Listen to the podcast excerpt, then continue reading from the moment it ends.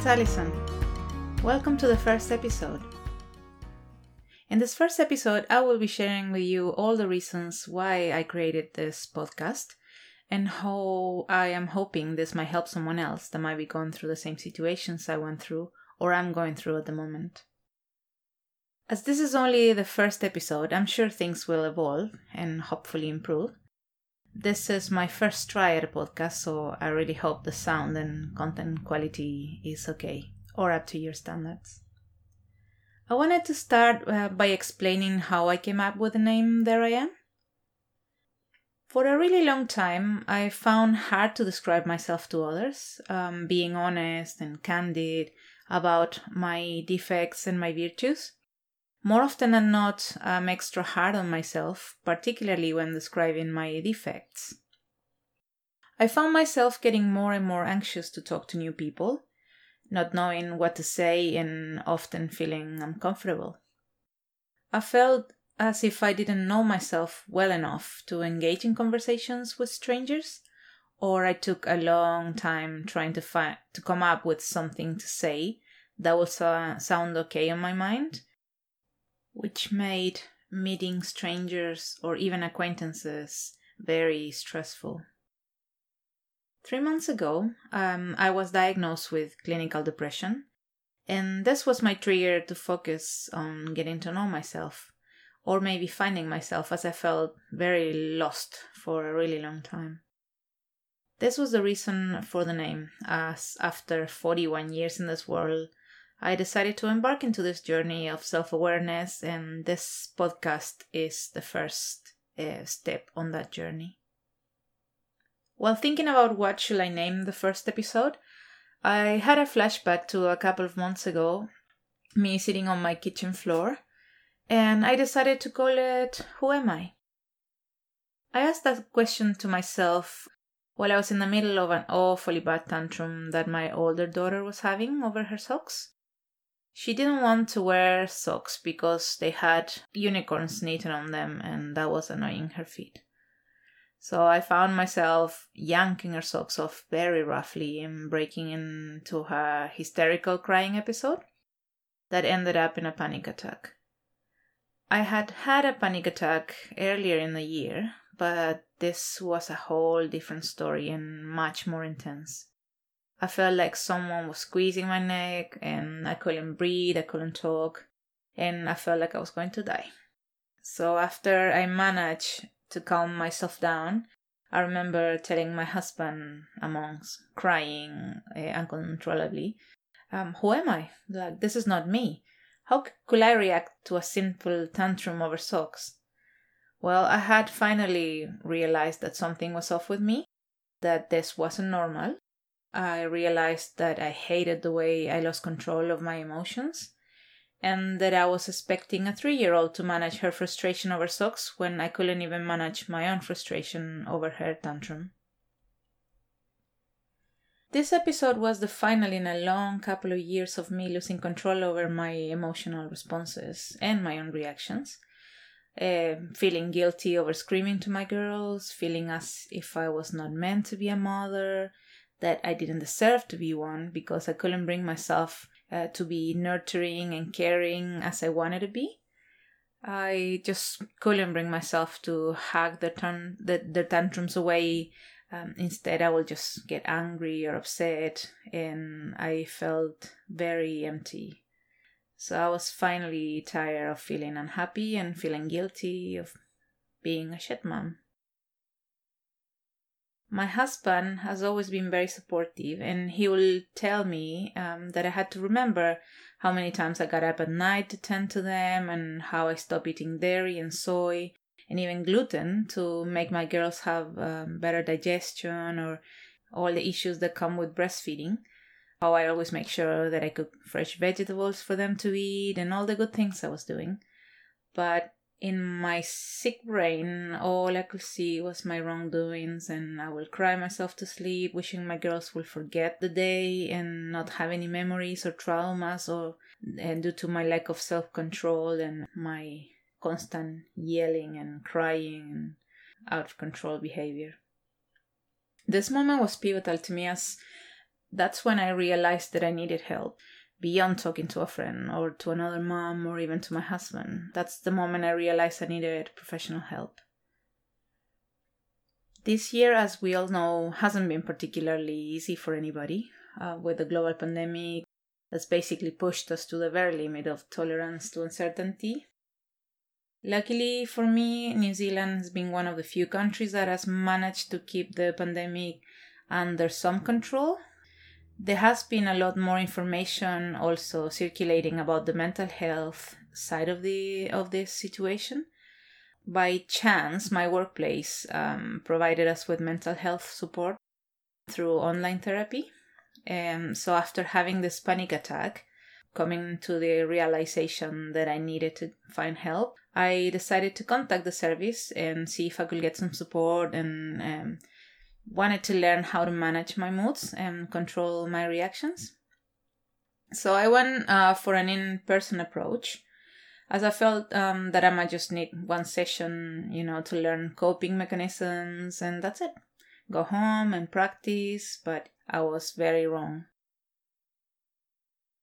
When I got to my appointment, I think I managed to say ten words about why I was there before breaking into a sobbing mess and um, explaining how overwhelmed I felt with my situation. I remember the therapist asking me why I had come, and I said that I wanted to be a better mother. And then just, yeah, ten minutes into the session, he tells me that I'm clinically depressed and that I should go to my G P and explain that I should probably be on antidepressants. I can't really explain what I felt. In a way, it was embarrassment, shame, sadness, fear, a little anger even. I managed to hold um, my emotions in and finish the session. And when I went outside to my car, I called my husband, Drew, and I told him I was a little bit angry, um, and I explained to him that this guy, therapist, had met me for ten minutes and told me that I was depressed and that I needed to be medicated, which is one of my biggest fears, to depend on medication. Um, I will probably talk about it in a future episode, but yeah. So Drew listened to me, and then he said, well, what if he's right? I just thought it for a few minutes and actually agreed with him and said, yeah, well, maybe he is right. Maybe, you know, this is what happens to me. And so I decided to call my G P right away. And luckily I managed to get an, an appointment within two hours of uh, my meeting with the therapist. So I went home, and um, I remember crying um, a little bit more, and then just trying to get myself back together before seeing my G P. But when I got there again, I was um, a bit hesitant still, and not entirely sure of the diagnosis that my therapist had done. So I tried to explain um, to my G P about my panic attacks and the sobbing and my lack of control over my emotions and overall feeling of despair. Unsurprisingly, the G P agreed with the therapist. And I remember he, he said something um, that made me feel so much better um, then. He mentioned to me how um, how much mental health medicine has advanced in the last thirty years, and that there was no reason for me to be afraid, and that I didn't have to endure such a horrible time when there was a way to help me gain my balance before I could start working on maintaining my balance in my brain um, in a natural way, which is what I was uh, searching, you know, what I was wanting to achieve. So in summary, um, I was doing ninety percent of the things that I was supposed to do to improve my mental well-being. I was having a good diet, I'm not a smoker, or I'm not a heavy drinker. So in his mind, I was trying for a really long time to get better naturally, and I just couldn't. Hence, I was a good candidate for um, the extra help using medicine. So I started my journey with antidepressants. The first week was very intense. I was feeling some of the secondary effects I read about, like muscle tremors and dry mouth. But also I felt an instant sense of peacefulness inside. Apparently it takes a while for antidepressants to work properly, so I wasn't expecting to feel good straight away. But in some ways I did. It might have been a placebo effect from the fact that I finally assumed I was sick and I needed to get better. So I tried to get better, but I noticed a change in me from that first week that has slowly become my new normality, I guess. The most amazing thing that happened during that week uh, was also the change on my older daughter's behavior. Prior to this, she was having horrendous tantrums um, on a daily basis. Not too many of them, but at least once a day. And after I started my treatment, she had a particularly nasty one about her pants. And I was afraid that I was going to explode again. But somehow I managed to keep my cool and, you know, try to decrease the intensity by offering other solutions and trying to distract her um, from the pants. And, and yeah, it worked. The rest of the week, the tantrums decrease, um, not only in severity, but also in um, periodicity. So I was more and more able, I guess, to be assertive and to help her manage her own frustrations in a healthier way, which made me really happy. This is still um, a work in progress, as she's still learning and I'm still learning. So we do have some moments when I have to remove myself from the situation and let Drew deal with it, just in order for me to regain my confidence and to avoid falling in the same patterns I did before. But yeah, if you haven't been on antidepressants before, as I had never been, Um, the first week is always tricky, and I felt almost high, like I was floating in a cloud or something, which I was explained um, was due to the brain adapting to the new levels of serotonin. I didn't dislike the feeling, but I, I think it had lasted. If it had lasted longer than a week, it would probably start to be annoying, um, because as much as, you know, I like to be happy and hopping in clouds, um, I do need my mental clarity to perform well at work and at home as well. I also experienced some um, dry mouth sensation and some muscle tremors, as I mentioned before, but everything went away after the first week, so I consider myself lucky, as I have heard from other people that some side effects can be very disturbing. So going back to the question of who I am, or who am I, after the first few weeks of being in treatment, I began to remember, or I guess discover again, how to feel happy. I started to feel excitement again about doing things, uh, like restarting my sewing lessons and learning a new song on the piano, et cetera. So I slowly realized that this was me, like coming back to my own mind. I have never been a particularly bubbly person, but I certainly do feel excitement, and I do like certain things that I guess were forgotten in a corner of my room for the last four years or so. I also realized that I actually enjoyed being a mom, which is a nagging question that I might explore also in a future episode, as many times I thought that uh, maybe I wasn't meant to be a mom. That maybe it wasn't my call, or I didn't have natural skills for it. I just realized that I'm just myself, my own version of mom, ups and downs, virtues and defects, just like everyone. I still often forget that I don't have to be like everyone else as well.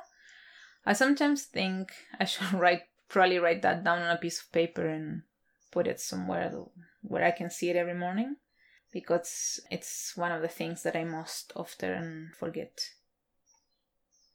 It is super hard not to forget to be yourself when we are swamped with social media and photos and videos, TikToks, YouTubes, whatever, of what look like perfect moms with awesome shots of the kids smiling, and then, you know, having a fitness routine and healthy recipes to share and arts and crafts.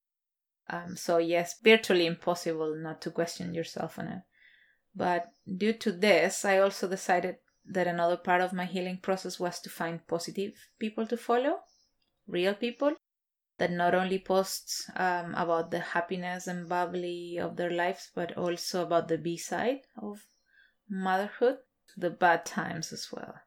It's not that I want to chase negativity, but I just wanted something that felt real to me. Uh, so I decided to unfollow accounts that will trigger my self-doubt. I have found uh, some amazing people on Instagram, and I will share with you some links below, as it might help you to have a different outlook on your morning social media feed, which is so important. I am also actively trying to spend less time in social media, uh, which is a very slow process, but so far very rewarding. I wanted to finish this first episode by um, proposing an idea to you. Very simple. If you were kind enough to dedicate the time to listen to me, I would love if you could ask yourself the same question, like, who am I?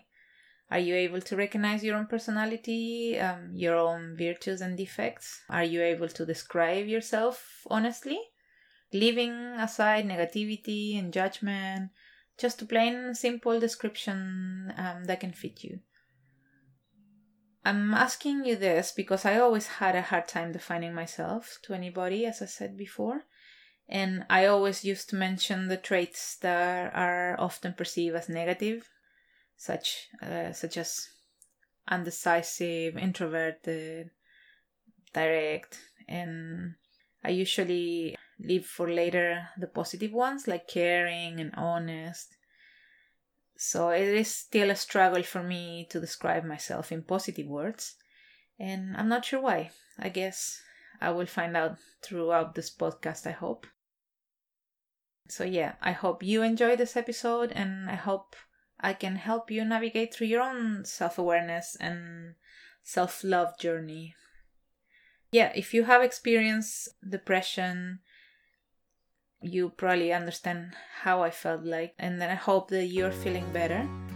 And yeah, please feel free to reach out to me on my email below if you have any questions, or if you just want to share something with me. And yeah, you're welcome to, to flick me an email. Follow me on the social media as well. See you next time, and until then, I hope you find yourself